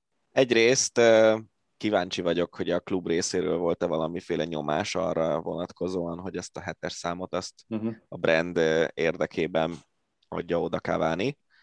De egyébként Cavani nagyon szuper korrekt módon viselkedett ebben a sztoriban. Másrészt én úgy tudom, hogy azért ilyen nincs. Még ugye egy viszonylag alacsony átigazolási összegről van szó igen. ahhoz képest, hogy Ronaldóról beszélünk, mennyi 25 millió euró? Igen, igen, és akkor még vannak különböző bónuszok, azt hiszem. Hát igen, igen, igen. Szóval hogy ahhoz képest, hogy milyen szintű focistáról van szó, aki, aki tényleg hát az elmúlt 10-15 évnek a, az egyik meghatározó játékosa, ahhoz képest Bagóért vitte el a Manchester United. Nekem ebben a sztoriban igazából ez az egész kavarás az, ami nem tetszik, hogy amikor fölül Torinóban a repülőre Ronaldo, akkor még azt gondolta mindenki, hogy azért landol Manchesterben, hogy a City-be igazoljon, csak aztán közben kiderült, hogy a City nem tudott megegyezni a PSG-vel az átigazolási díjról, ami Juventus. megint egy érdekes kérdés, mert ha 25 millió euróról van szó, a City hány közepes focistára fizetett ki ennél több pénzt az elmúlt tíz évben?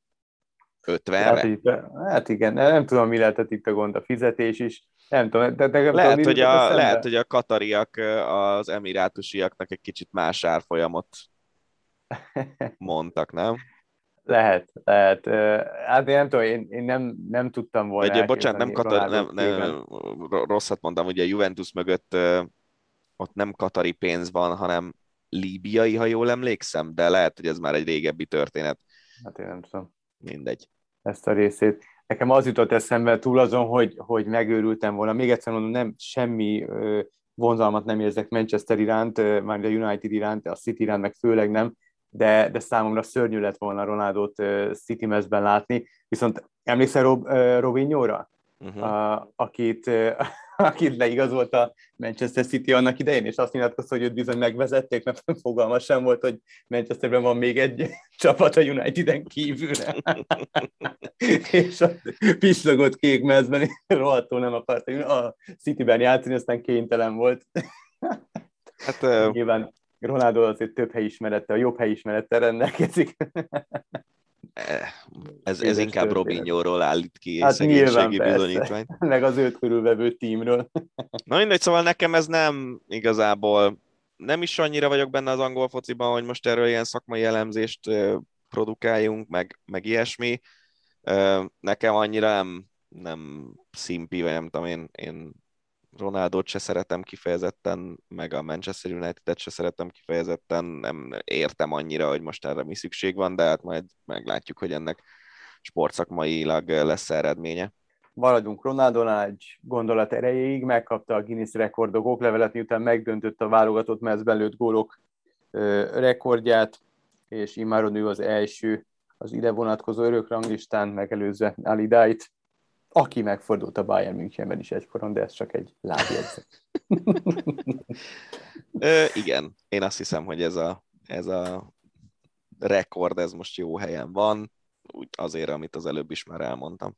Akkor egy másik szupersztár következik, Kylian Mbappé, aki 45 millió eurós fizetést utasított vissza, amelyet természetesen a PSG-től kapott, jövő nyáron lejár a kontraktusa a párizsi csapatnál, azt rebesgetik, hogy megy, már pedig a Real Madridba, vagy mégpedig a Real Madridba.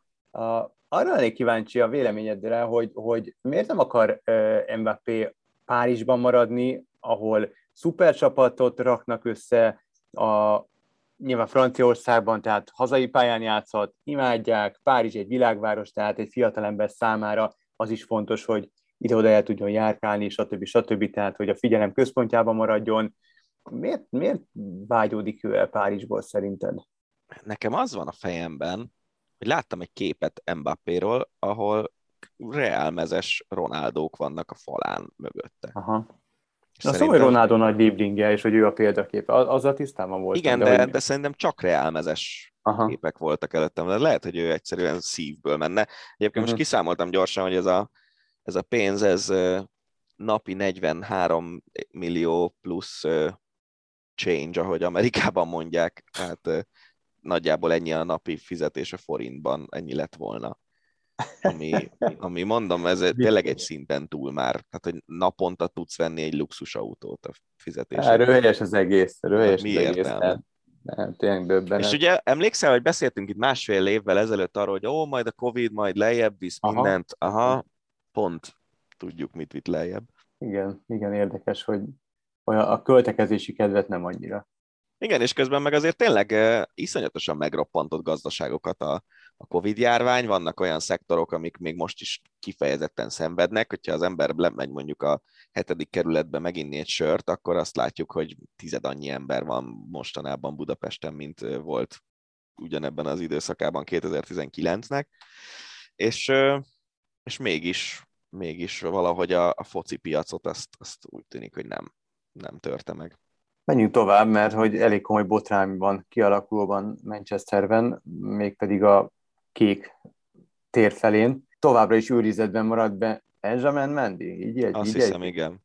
A Manchester City játékosa, akit négy rendbeli nem erőszakkal és egy szexuális zaklatással vádolnak, és által az egyik érintett kiskorú.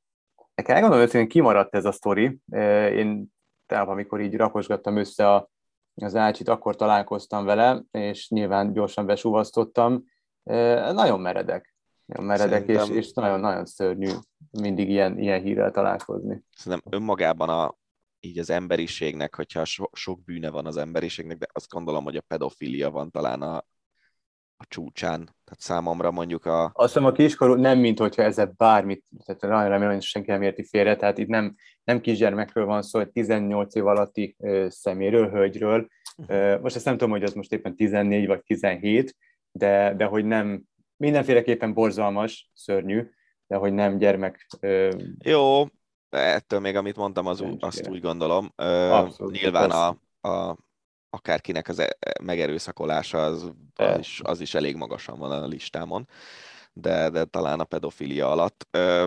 Hát itt tényleg megint már hányadszor beszélünk ilyenről, ugye főleg amerikai sportolóknál szokott előjönni az, hogy a NFL szezon tart 5 hónapig, és a holt szezon 7-ig, és a holt szezonban több hír van, mert mindig történik valami ilyesmi, ilyen kékfény jellegű hírek. Szóval tényleg az az érdekesebben, hogy nagyon-nagyon jól fizetett sportolók követik el ezeket a bűncselekményeket, és, és egész egyszerűen úgy tűnik, hogy a, azt, azokat a körülményeket, ahonnan ők kijönnek nagyon sok esetben, azt nem tudják levetkőzni. Igen, ennek, ennek, ezt a hát, ennek a hátterét vizsgálgatják folyamatosan pont az által említett NFL vagy NBA játékosokkal kapcsolatban, meg de más hasonló hírek kapcsolatban ezt, ezt szoktuk hallani. Szörnyűek ezek a hírek, és Igen. remélhetőleg kiderül majd, hogy itt, itt mi az igazság, és, és hogyha Benjamin Mendy bűnös, akkor jól megbüntetik, és meglátjuk. Figyelemmel követjük természetesen ezt a hírt, hogyha bármiféle változás van, akkor arról majd beszélünk. Magyar vonatkozású hírek, labdarúgásnál maradva, Dragoner Attila, egykori válogatott védő, Fradiban is megfordult, fia az U19-es, az Empoli U19-es csapatában folytatja pályafutását. Dárdai Pál legkisebb fia, a 15 éves Bence pedig bemutatkozhatott a német U16-os válogatottban a németben.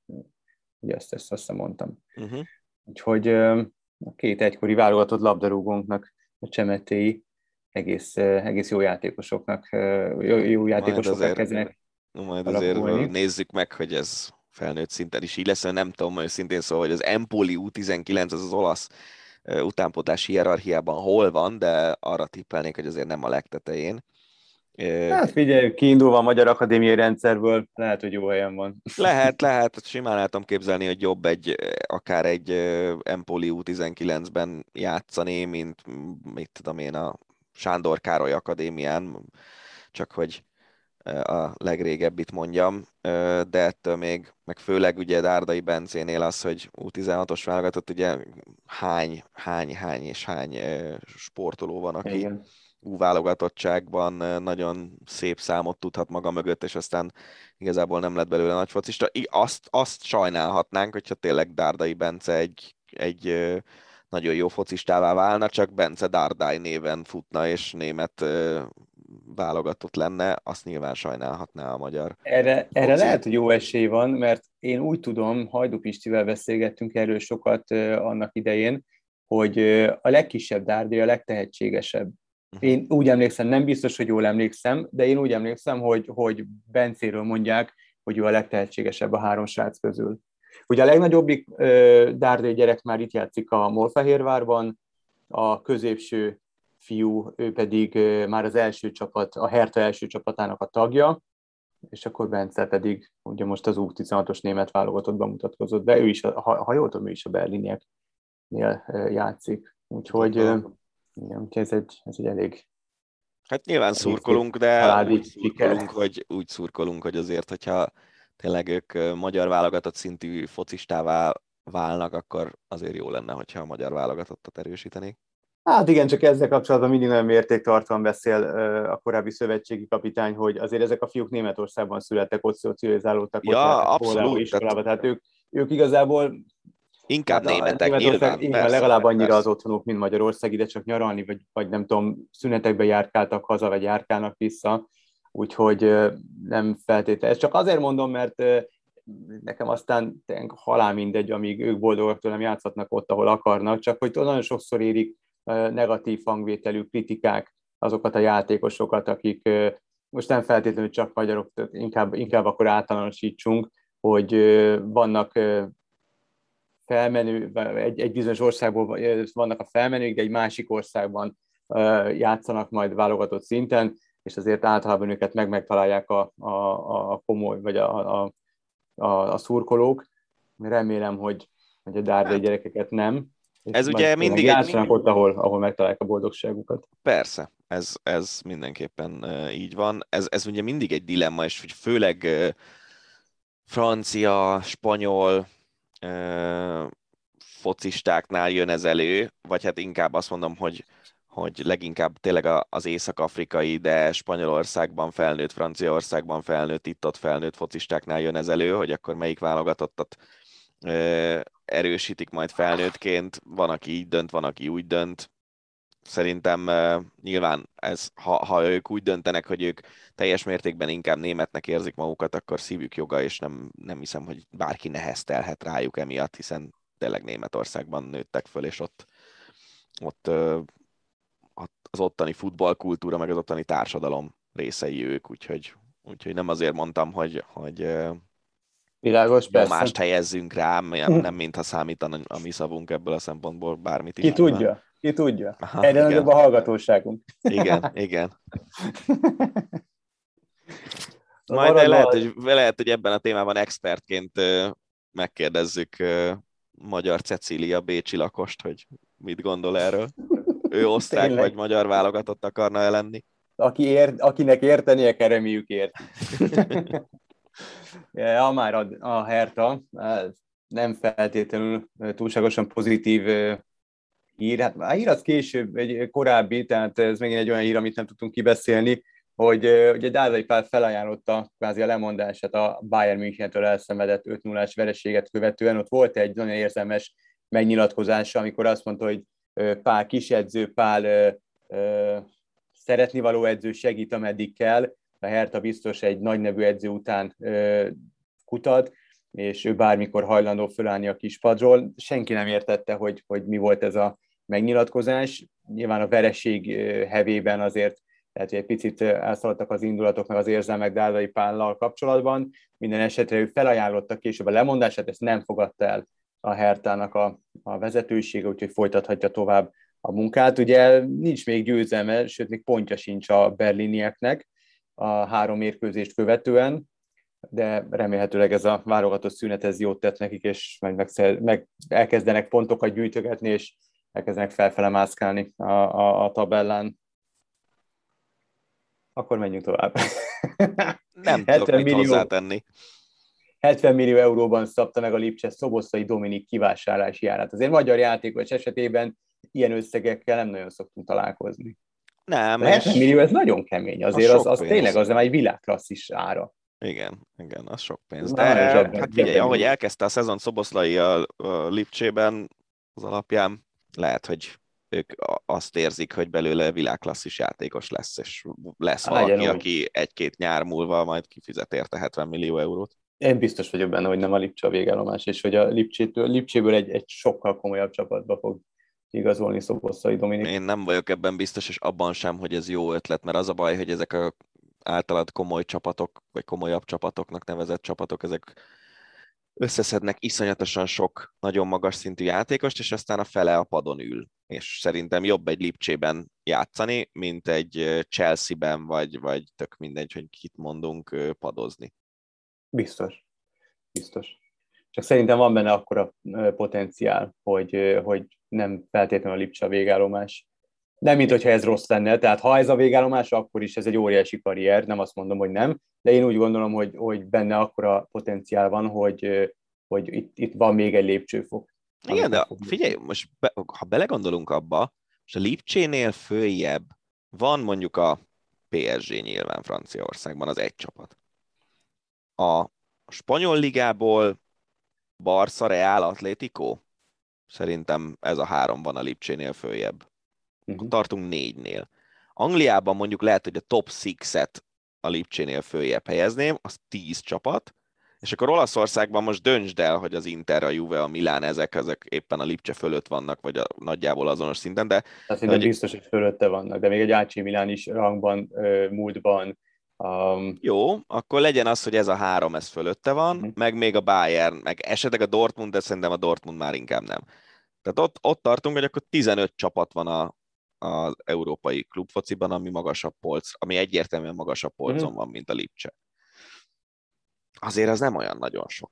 Mondjuk, ha mindenhol 25-ös nem, de minden játékot oda vágyik. De érted, minden, hát minden focista ilyen csapatokba vágyik, mert akkor mondhatod azt, hogy egy nagyon szűk elitnek lettél a tagja. És szerintem Szoboszai Dominikban a, a potenciálról beszéltünk, de szerintem a, a vágy is megvan, hogy oda tartozzon. Az biztos. Mégis a potenciál is megvan benne, de szerintem ő akarja. Tehát, hogy, hogy ott az akarat is megvan, az akarati tényező, meg a mögött álló teamben is megvan, úgyhogy ha meglátjuk, hogy, hogy meg, meg, hova fut ki ez az egész történet, az elején járunk, hiszen egy borzasztóan fiatal játékosról van szó, aki szerintem is nagyon jó helyen van most Lipcsében, meg nagyon jó helyen van a Bundesligában, azért ez a világ egyik legerősebb bajnoksága, top 5-ben van, tehát azért ezt is meg kell szokni az osztrák után, hatalmas ugrás, meg lépcsőfok, úgyhogy meglátjuk, de a potenciál az, még egyszer mondom, az megvan. Úgy legyen. Azért Wenger szerint két évente kéne VB-t rendezni, a FIFA francia tanácsadójának az ötletét hát heves elutasítás fogadta az UEFA és a szurkolói érdekvédelmi szervek által is, és ha ez számít, akkor szerintem is. Nincs értelme szerintem, szerintem ahogy, az, ahogy a, a mezőnynek a, a, a bővítése is szerintem egy, egy, egy, egy butaság, és nem szabadna bővíteni. Hát Sem illetve a az a baj, az, az a baj, a VB mezőnyt szerintem érdemes lenne bővíteni, de nem úgy, hogy az ázsiai hetediket is beveszed, hanem uh-huh. jó csapatokkal. Ugyanez van kézilabdában is, rohadt idegesítő, hogy a 32-esre bővített VB-n talán a, a, férfiaknál még azt mondom, hogy, hogy ott lenne értelme egy olyan VB-nek, ahol van mondjuk 18 európai csapat, vagy még akár 20 is, mert a, az európai 20. csapat, mióta 24-esre bővítették az EB mezőnyt, az föl tudja venni a versenyt, a, ha nem is a leges legjobbakkal, de mondjuk az ötödikkel már igen. És, és annak van értelme. Ugyanez van szerintem fociban is, hogy, hogy ez ugye most van 13 európai csapat a, a 32-es mezőnyben, hogyha az európai a, a 14-20-at kompletten egy bővítésnél bevennék, azzal nem csökkenne szerintem a torna színvonala jelentősen, de nem ez lesz, hanem még lesz plusz mondjuk három vagy négy európai csapat, és az ázsiai hetedik, az afrikai hetedik, a dél-amerikai hetedik, és ennek viszont nincs értelme szerintem. Uh-huh. Hát, tudod, a pénz diktál, úgyhogy nincsenek vérmes reményeim. Persze, meg Bár ez nyilván... a két éventi rendezés, ez szerintem nem fog összejönni, ez, ez utaság. Kizsigelik így is a játékosokat ezek a világszervezetek úgy működnek, hogy a, a mindenkori elnöknek az az érdeke, hogy a kis szövetségeket boldoggá tegye. Mert mm. abból sokkal több van, mint nagy szövetségből, és mindegyiknek a szavazata egy pontot ér. És innentől kezdve... Jó fizetnek. Igen, innentől kezdve, hogy ugyanannyit ér mondjuk Németország szavazata, meg Tuvalué, innentől kezdve az egész vicc kategóriába megy át kivesézzük a labdarúgó témákat, kerékpárra váltsunk, és a Tour de Hongrira, amely kiemelkedő minősítést kapott fennállása során először az UCI megbízott ellenőrétől. Ez úgy gondolom, hogy egy óriási dicséret a magyar szervezők ezekre, ezekre Károly és csapata felé, úgyhogy innen is gratulálunk nekik. Igen. Uh, ugye korábban arról volt szó, hogy lesz egy szintlépés is a Tour de Hongrinál, de azt Karcsi a Tour alatt, a Tour de France alatt elmondta nekünk adásban, hogy, hogy marad ezen a 2.1-es szinten jövőre is a Tour de Hongri. A, az elvárásokat azokat teljesítették, de a naptárban nem igazán tudnának helyet találni a magyar versenynek, ami nekünk is jó, meg, meg a naptárnak is jó, és, és ezért marad ezen a szinten, de hát azért az idei mezőny az egy, az egy nagyon komoly mezőny volt, olyan szakaszgyőztesek voltak, akik később nagy versenyeken is nyertek szakaszokat, vagy közel voltak hozzá, úgyhogy, úgyhogy szerintem ez így teljesen rendben van. Na nézd már, kimaradt egy focis hír, megbújt a kerékpár szösszenetek között. A FIFA számításai szerint az elmúlt évtizedben 48,5 milliárd dollárt költöttek a klubok átigazolásokra. A piac legnagyobb vesztesei az angol egyesületek, melyek a vizsgált 10 éves periódusban 7,2 milliárd dollárt vesztettek. Ahhoz képest egész jó pengetnek, meg egész jó penget a Premier Liga is. Én nagyon nem sajnálom őket a veszteségek miatt, de őrületes összegek. Őrületes összegek továbbra ez is. nagyon durva pénz. Ez ugye az éves magyar GDP-nek hát a szűk harmada. És oké, okay, hogy ez egy tíz éves periódus, de hát azért, na. Én arra lennék kíváncsi, hogy tehát egy, egy bizonyos szint után volt egy hatalmas ugrás, és azt az ugrást tartják most, azt a szintet tartják most, hogy ez mikortól volt, kár, hogy én nem találtam ide vonatkozó grafikonokat, hogy ki lehessen picit elemezni. Nagyon kíváncsi lettem volna, hogy ez, ez a tíz év alatt hogy alakultak a költések, és mikor ugrott meg, és mekkorát. Ha meg, meg utána nézek, hát ha találunk majd valamit, akkor majd beszélünk róla. Kezdődik az NFL szezon a héten, ugye befejeződött egy másik nagyon komoly sportág, nagyon komoly idénye, ez az amerikai PGA Golf Tour, és csütörtökön már a, a golfütő tojáslabdára váltják. Tom Brady szerint a koronavírus miatt nagyon kerge lesz a szezon, a stadionok ugye kinyitnak, nincsenek már olyan nagyon komoly szigorítások, meg utazási szigorítások sem, viszont a vírus azért még jelen van, és hát az átoltottság az odaállt sem teljes siker. A Tampa csapatából például mindenkit be, beoltottak, de Brady szerint lesznek, lesznek kiesések biztos a csapatok játékosai körében, úgyhogy nehéz szezonra számít a, a bajnoki címvédő irányítója. Hát ez szerintem teljesen egyértelműen így lesz egyébként minden sportákban továbbra is. Most az a vicces, hogy van olyan ismerősöm, aki duplán beoltva Pfizerrel, ami elvileg a legbiztonságosabb, uh-huh. elkapta a koronavírus, és akkor ugyanúgy neki is tíz nap karantén. Uh-huh. És hogy ilyen azért lesz, az, hogy az ember elkapja enyhe tünetekkel, akár tünetmentesen is, de karanténban kénytelen menni. Ez szerintem amíg ez a, és nagyon úgy tűnik, hogy ez az emberiség oltási hajlandósága az alacsonyabb annál a szintnél, mint hogy ezt a vírust ki lehetne írtani a, a, társadalmakból. Innentől kezdve meg együtt élünk vele. Így van. Teniszre váltunk. Roger Federer a legjobban kereső teniszező az elmúlt évben, közel 91 millió dollárt keresett, és e, ebben a történetben az a legérdekesebb, hogy a pénzdíjakban mindössze 1 millió dollár jött össze, tehát ezek ilyen szponzori uh-huh. díjak igazából, vagy fellépti díjak. Úgyhogy...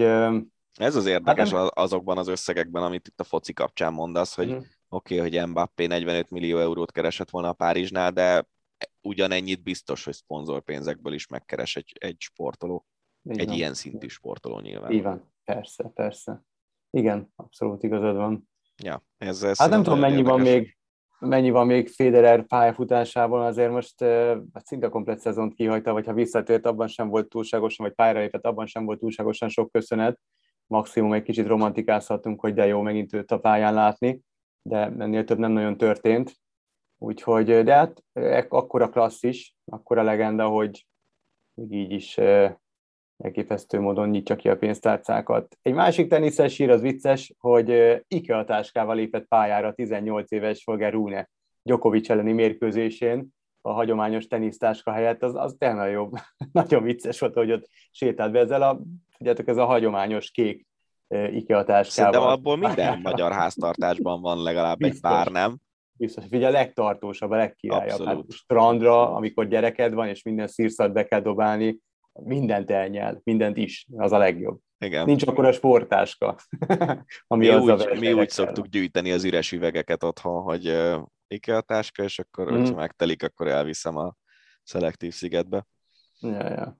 Ja, szerintem ez tök vicces, de igazából nem tudom, hogy Mármint, hogy... Az okát én se találtam meg, megmondom őszintén, hogy igen, nem meg, hogy, hogy, meg hogy egyáltalán ez miért akkora dolog, tehát most egy praktikus dologról, praktikus Hát mert azért nem megszokott, tehát érted, tehát itt aztán jobbra-balra szponzorálnak mindenkit, aki pályára lép egy hát ilyen de lehet, hogy tornán. a 18 éves Holger Rúnét még azért nem találták meg a de. nagy teniszes Hát akkor csak vesz érted egy head, vagy egy babola, vagy nem tudom milyen táskát, tehát nem tudom, ez egy szokatlan látvány azért nem minden napi, hogy IKEA táskával sétál be valaki. Nem, nem minden napi, de én ezt nem éreztem akkora dolognak, mint amekkora lett belőle. Uh-huh. Hát lehet, hogy ilyen clickbait volt. Na, Tudod, az a vicces ebben, hogy ezeknek az embereknek ez a munkája, és most, hogyha be kéne hoznom az Eurosportba egy csomó ö, cuccot, akkor lehet, hogy én is egy IKEA táskát hoznék be. Tehát, hogy Jó, oké, tehát tőlük ez megszokott, de hát egy US open azért érted, teniszben, tehát ez, ez egy most nem is azt akartam, hogy egy pénzes sport, de hát nem is, hát a teniszben azért nem megszokott, tehát ott vannak ezek nem, a... nem megszokott, de számomra egyáltalán nem irreális tényleg, Mhm. hogy valaki így járjon.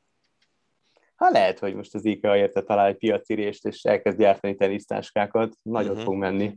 Biztos. Biztos.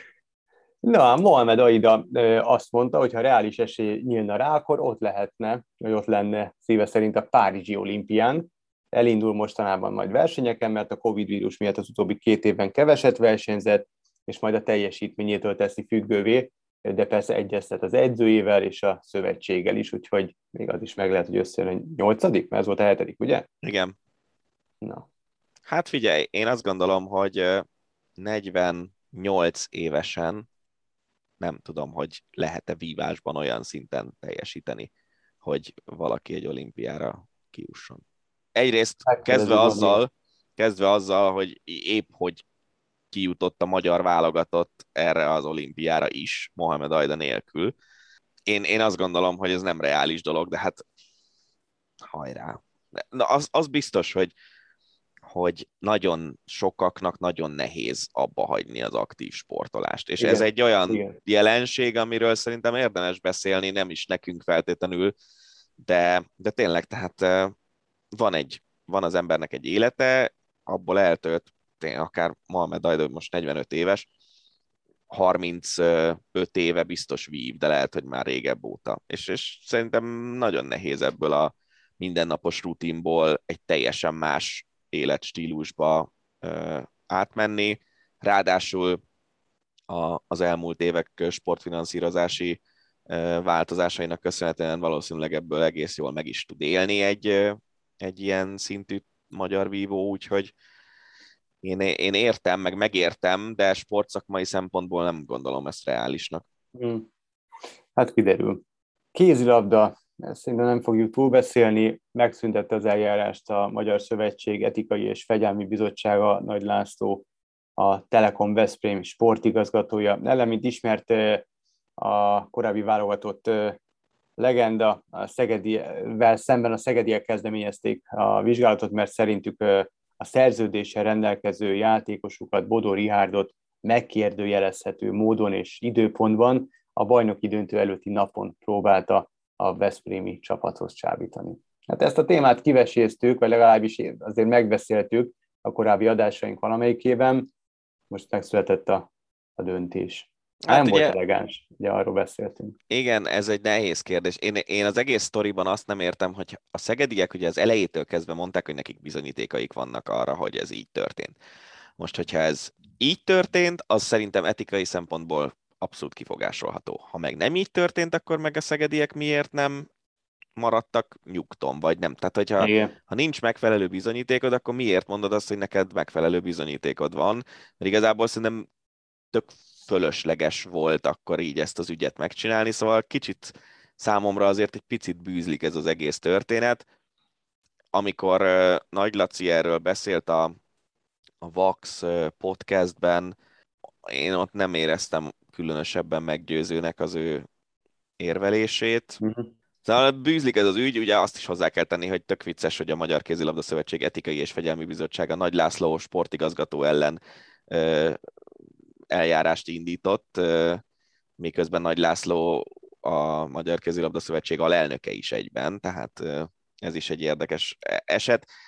Én, én tényleg azt gondolom, hogy hogyha nem lenne itt valami a háttérben, akkor a szegediek nem indították volna el ezt az Mhm. eljárást, mert, mert, mert akkor minek szítani a feszültséget, hogyha nincs. Ha, ha meg van, akkor meg fura az az egész ügy. De Én, pontosan. és, ez és ez én az ezt úgy mondom, hogy mondat, szerintem nálam, az igaz. nálam kevés nagyobb Nagy László rajongó járja ezeket a, ezeket a budapesti utcákat, de, de nekem nem valahogy ez az egész sztori nem tetszik különösebben. Igen, ez, ez egy tipikusan olyan történet, ami a színfalak mögött kerül megoldásra, így vagy úgy, és biztos, hogy nem fogunk tudni róla, ahogy a részletekről sem. Viszont és akkor a végére... várjál, még igen? beszéljünk egy kézisírről, amit most dobok be, mert előre nem egyeztettük, hogy végre van, úgy tűnik, hogy végleges megoldás a női ja, kézilabda válogatott igen, igen, élére. igen. Hát ezt se beszéltük, így van, így van, ezt, ezt mindenféleképpen nem is értem, hogy miért maradt ki, mert ezt meg akartam veled beszélni, hogy te mit gondolsz erről, hogy, hogy megtalálták a kapitányt, aki a, a korábbi úvárogatottakkal halmozott siker sikerre. Igen. Úgy, hogy jó kezekben lesz. Hát eh, ez az, amit nem, nem tudunk. Ez az érdekes, hogy hát ugye ahogy uh, sokszor beszélünk arról, hogy van szó. Golovin Vladimirről van szó, aki uh, évek óta volt az MTK edzője, és emellett a 98-99-es, tehát a Háfra Noémi, Kluiber, Faluvégi, Márton Gréta, nem tudom, még csomó olyan játékos van ebből a generációból, aki már a, már a felnőtt válogatottban is fontos ember. Ennek a generációnak a csapatát junior világbajnoki aranyéremre vezette, és aztán egy évvel később a 2000-2001-eseket, tehát Vámos Petráék generációját pedig junior EB aranyéremre. És amit az MTK-nál látunk, az az, hogy az MTK nagyon sok gólt kap a bajnokságban. Egyébként meg ott van az a két ú torna eredmény, amik kétségtelenül nagy eredmények, de azért az most nagyon erősen elkezdett látszódni, és erről is már beszéltünk korábban, hogy az útornákon való jó szereplésünk az leginkább, főleg ugye női vonalon erős, a, a magyar utánpótlás, az leginkább annak köszönhető, hogy sehol máshol ennyi pénzt, meg infrastruktúrát, meg edzőket, meg minden ilyen pénzt, paripa, stb. nem tesznek bele a női kézilabdába, mint nálunk, mert a női kézilabdából a világ legtöbb részén nem lehet ö, profi módon megélni. Magyarországon meg lehet, de akár még azt mondom, hogy Franciaországban viszonylag sok helyen meg lehet, de például Norvégiában a legnagyobb sztárok kivételével az egy félamatőr sport, és akkor kézilabdázol, és mellette egyetemre jársz, vagy később valamilyen négy órás munkát végzel, vagy ilyesmi, tehát hogy nem, nem tudsz megélni profi női kézilabdázóként. Férfiaknál, ahol azért például Németországban is nagyon jól meg lehet ebből élni, meg Dániában, meg azért sokkal több helyen, mint, mint a nőiből, ott nincs nincsenek is akkora sikerek a magyar utánpótlás részéről, mert az a pénz, ami ott is benne van az utánpótlásban, az nem emelkedik ki annyira, mint, mint a nőknél. Tehát ezt, ez, ez teljesen egyértelműen látszik. Az is látszik, hogy a, az idei nyáron is az útornákon ugye nagyon jól szerepeltek a magyar, magyar lányok, nagy részt olyan csapatokra építve, amik a Nekáról jönnek, és a Nekának a, az U19-es, U20-as csapata az például a magyar MB1-ben azt hiszem szerepel Balatonboglári Akadémia néven, ha jól tudom, de, de nem akarok nagyon nagy butaságot mondani, de hogy olyan, olyan ö, játék lehetőséget kapnak ezek a magyar fiatal játékosok, amit a kül- külföldi fiatal játékosok nem nagyon kapnak meg. Akár Franciaországban, vagy Spanyolországban, vagy Norvégiában sem.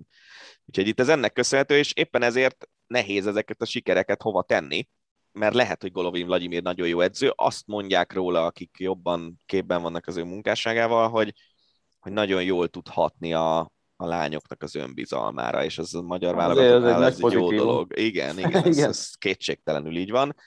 Meglátjuk, hogy mi le, milyen lesz. Ugye olyan játékosokkal fog ő együtt dolgozni, akikkel már dolgozott együtt itt ott, ott. Én szurkolok, és valószínűleg ez egy, ez egy jó megoldás az is egy érdekesség, hogy ugye már lényegében a klubszezon elején született meg ez a döntés, és maga Golovin is még ebben a szezonban, vagy amíg meg nem találják az utódját, az MTK-t vinni fogja. Így van. De aztán főállású szövetségi kapitánynyá fog válni. Remélem, hogy tényleg jó hatással lesz ezekre a játékosokra, és, és a potenciál mindenképpen benne van ebben a, ebben a magyar női kézilabdában, hogy a világ legjobb csapatai között legyen a következő 8-10 évben, az biztos. Hát legyen úgy, meg természetesen azért elég nyitottak vagyunk a kézilabdára, úgyhogy mondhatni górcső alatt van a sportág, úgyhogy beszélünk róla nyilvánvaló, hogyha bármi történik. És az utolsó hír, amire még van némi időnk, hát egy picit így, azért azt, azt nem is picit, de átszövi a politika. Szóval a lényeg az, hogy nem kíván az atlétikai VB házigazdája lenni Budapest, ha a kormány nem tartja be az ezzel összefüggésben kötött megállapodást, döntött a fővárosi közgyűlés, még szerdán Karácsony Gergely főpolgármester előterjesztőként közölte, Budapest a kormányal kötött megállapodásában hozzájárult a 23-as VB megrendezéséhez, egyúttal döntöttek fejlesztésekről is, így erről, arról, amarról. Ezt a megállapodást az országgyűlés felrúgta, amikor elfogadta a Fudán törvényt, és ezért van veszélyben a VB. Hát nyilván a szövetség is megszólalt, ők azt mondták, hogy Budapestnek vázi, most nyilván leegyszerűsítem, de semmi köze, mert hogy a szövetség kötött szerződést a Nemzetközi Szövetség a VB-vel kapcsolatban, úgyhogy és a, a legnagyobb profitja igazából a, bel, a fővárosnak lesz, hiszen az ideérkező turisták, a, a kiadott szállodaszobák, a különböző ilyen-olyan turisztikai bevételek, bla, bla, bla. Igazából a legszörnyűbb az, hogy egyrészt pártpolitikai kérdés lett a világ második számú sporteseménye, miközben egy, egy óriási fegyvertény, hogy megkaptuk. Én megértem ezt a, a, nyilván én is abszolút ellenzem ezt az úgynevezett Fudán törvényt. Én amit egy kicsit ö, sérelmezek, az megint a kommunikáció, hogy mennyire ö, balfasz módon fogta meg a főpolgármesteri hivatal, meg a főpolgármester stábja ezt az egészet, hogy ilyen nagyon gőgösen beszéltek erről az egészről, és én értem, hogy miért vannak kiakadva, és megértem, viszont egy picit a kommunikációt árnyalhatták volna úgy, hogy ne legyen, ne tűnjön ennyire gőgösnek, mert itt nagyon sok ember szereti a sportot, nagyon sok ember ki van éhezve a sportra, nagyon sok ember nagyon szeretné megnézni itt idehaza az atlétikai vb amihez fogható sportesemény még nem volt Magyarországon szerintem.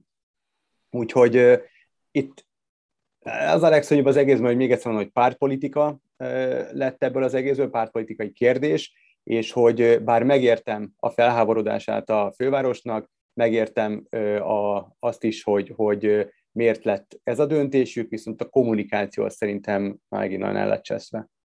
Szerintem ez egy nagyon nehéz kérdés a, karácsonyék szempontjából, akik ugye stadionstoppal kampányoltak 2019 uh-huh. Mhm. őszén. Csak az a baj ezzel az egésszel, hogy rengeteg stadion épült ebben az országban, de mind focipálya. És atlétikai stadion nem épült. És atlétikai stadionra szerintem azért egy 10 milliós országban van szükség. Hogy mekkorára, az már megint egy vita tárgya lehet, de, de ezt most észszerűen tervezték. Tehát, igen, ez legalábbis elvileg igen, de aztán igen. ugye a, a, én például látványtervet nem nagyon láttam ebben a uh-huh. témában, tehát úgy, ahogy építik ilyen villámtempóban a, a 22-es kézi ebére a 20 ezeres csarnokot a Népligetnél, arról se nagyon voltak látványtervek ugye egy jó uh-huh. darabig, erről se látok olyan nagyon sok dolgot, de, de ha az eredeti elképzelés az működik, hogy majd visszabontják, és akkor lesz egy ilyen 15 ezeres, 20 ezeres ilyesmi stadion, az szerintem elfér. Más kérdés, hogy amit mondasz, hogy nagyon sok ember szeretné ezt, szerintem többen nem szeretnék.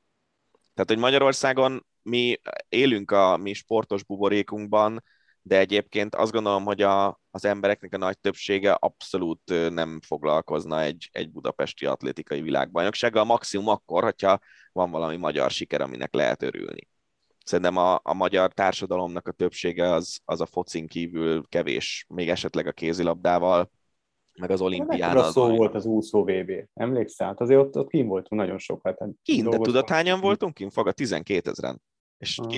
9 millió 900 ezer, vagy 700 ezer, mm. vagy nem tudom mennyi a magyar társadalom. Tehát ezek elenyésző mm. részek, és még azt mondom, hogy még ha néhány százezer ember is végignézi a, a VB közvetítéseket, meg ilyesmi, még ha egy millió is, az is mhm. még csak a magyar társadalomnak a 10%-a, hogyha persze, kerekítünk.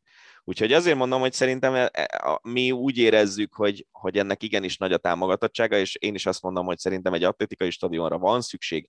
Leginkább azt gondolom, hogy két évvel az esemény előtt nem illik már fölrugdosni szerződéseket, amikbe belementünk. Abban is igaza van, a a városvezetésnek, hogy a szerződés meg a megállapodás része volt 2019 vége felé, hogy ezeket a fejlesztéseket, a diákvárost megcsinálják, a egészséges, egészséges Budapest program fejlesztését megcsinálják. Tehát ez volt a deal, amit, amit valóban úgy tűnik, hogy a kormány fölrugott ezzel a Fudan törvényjel, és csak erre hogy reagálsz? Tehát ez szerintem a, ez szerintem a nehéz, mert igazából az a stadion az most már föl fog épülni, és onnantól kezdve meg, ha a stadion fölépült, ugye az az, ami nagyon sokba kerül, akkor már miért ne használt ki te, mint főpolgármester, hogy tényleg a városnak sok bevétele lesz ebből, meg fókuszban lesz, meg ilyesmi.